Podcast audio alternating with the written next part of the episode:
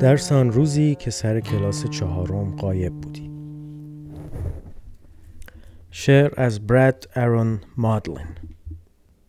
خانم نلسون شرح داد که چگونه ثابت بیستی و به صدای باد گوش چگونه در پر کردن باک بنزین معنی بیابی. چگونه پوست کندن سیب زمینی می‌تواند نوعی نیایش باشد. بعد سوالات ما را پاسخ داد که چگونه در تاریکی و ظلمات احساس گم بودن نکنیم. بعد از زنگ نهار جزوه هایی را پخش کرد که شرح راههایی بود تا بتوان صدای پدر بزرگت را به خاطر بسپاری. بعد کلاس به بحث کشیده شد که چگونه می‌توان خوابید بدون آن حس کنگار کاری چیزی را فراموش کردی. یک کار مهم. و چگونه به این باور برسی که منزلی که در آن بیدار می‌شوی خانه توست. درس به این ختم شد که خانم نلسون موقع زنگ سیگار کشیدن روی تخت سیاه جزئیاتی را برایمان کشید که چگونه ترانه سرایی زیر زبان را دریابیم. و اینکه چگونه بیتابی نکنی برای صدایی وقتی که تنها چیزی که میشنوی صدای افکار خودت هستند. همچنین به اندازه کافی دارایی. مشق زبان این بود که I am خودش یک جمله کامل است. و قبل از زنگ آخر خانم نلسون معمای ریاضی را برایمان ساده کرد. آن مسئله که اثبات می کند که هزاران سوال و حس سرما و تمام آن شبها که بیداری کشیدی برای یافتن آنچه که گم کرده ای و یک نفر مجموعی دارد.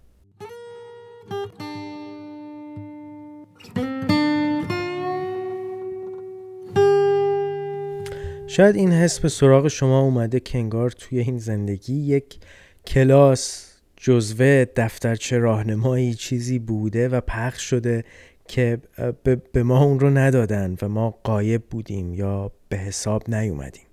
این شعر که گونه تنزم هست شرح میده که اون کلاسی که ما از دست دادیم چگونه می‌تونسته باشه.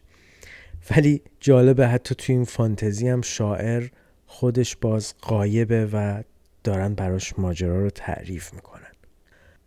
و جالبه که خیلی از ما از محبت داشتن یک معلم خوب برخوردار نبودیم و در طول زندگی چه درس ها و چیزهایی که مجبور شدیم خودمون یاد بگیریم با اصطلاحا به زمین خوردن ها و سر به سنگ خوردن ها البته تنز طبیعتا چنین درسی وجود نداره و خیلی خنده داره حتی اونجایی که به جای زنگ تنفس به جاش زنگ سیگار رو داریم و خیلی لطیفه همه اون احساساتی که بر صورت همه انسان ها دارن و سردرگمی ها زمانی که واقعا قلب انسان انگار که تحت فشاره.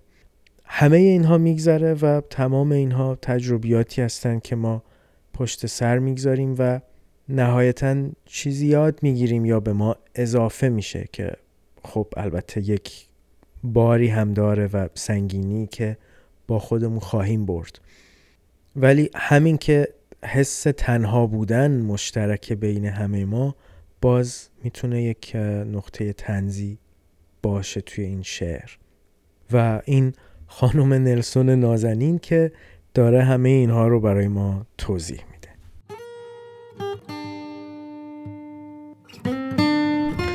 What you missed that day you were absent from fourth grade written by Brad Aaron Maudlin Mrs. Nelson explained how to stand still and listen to the wind, how to find meaning in pumping gas, how peeling potatoes can be a form of prayer, She took questions on how not to feel lost in the dark.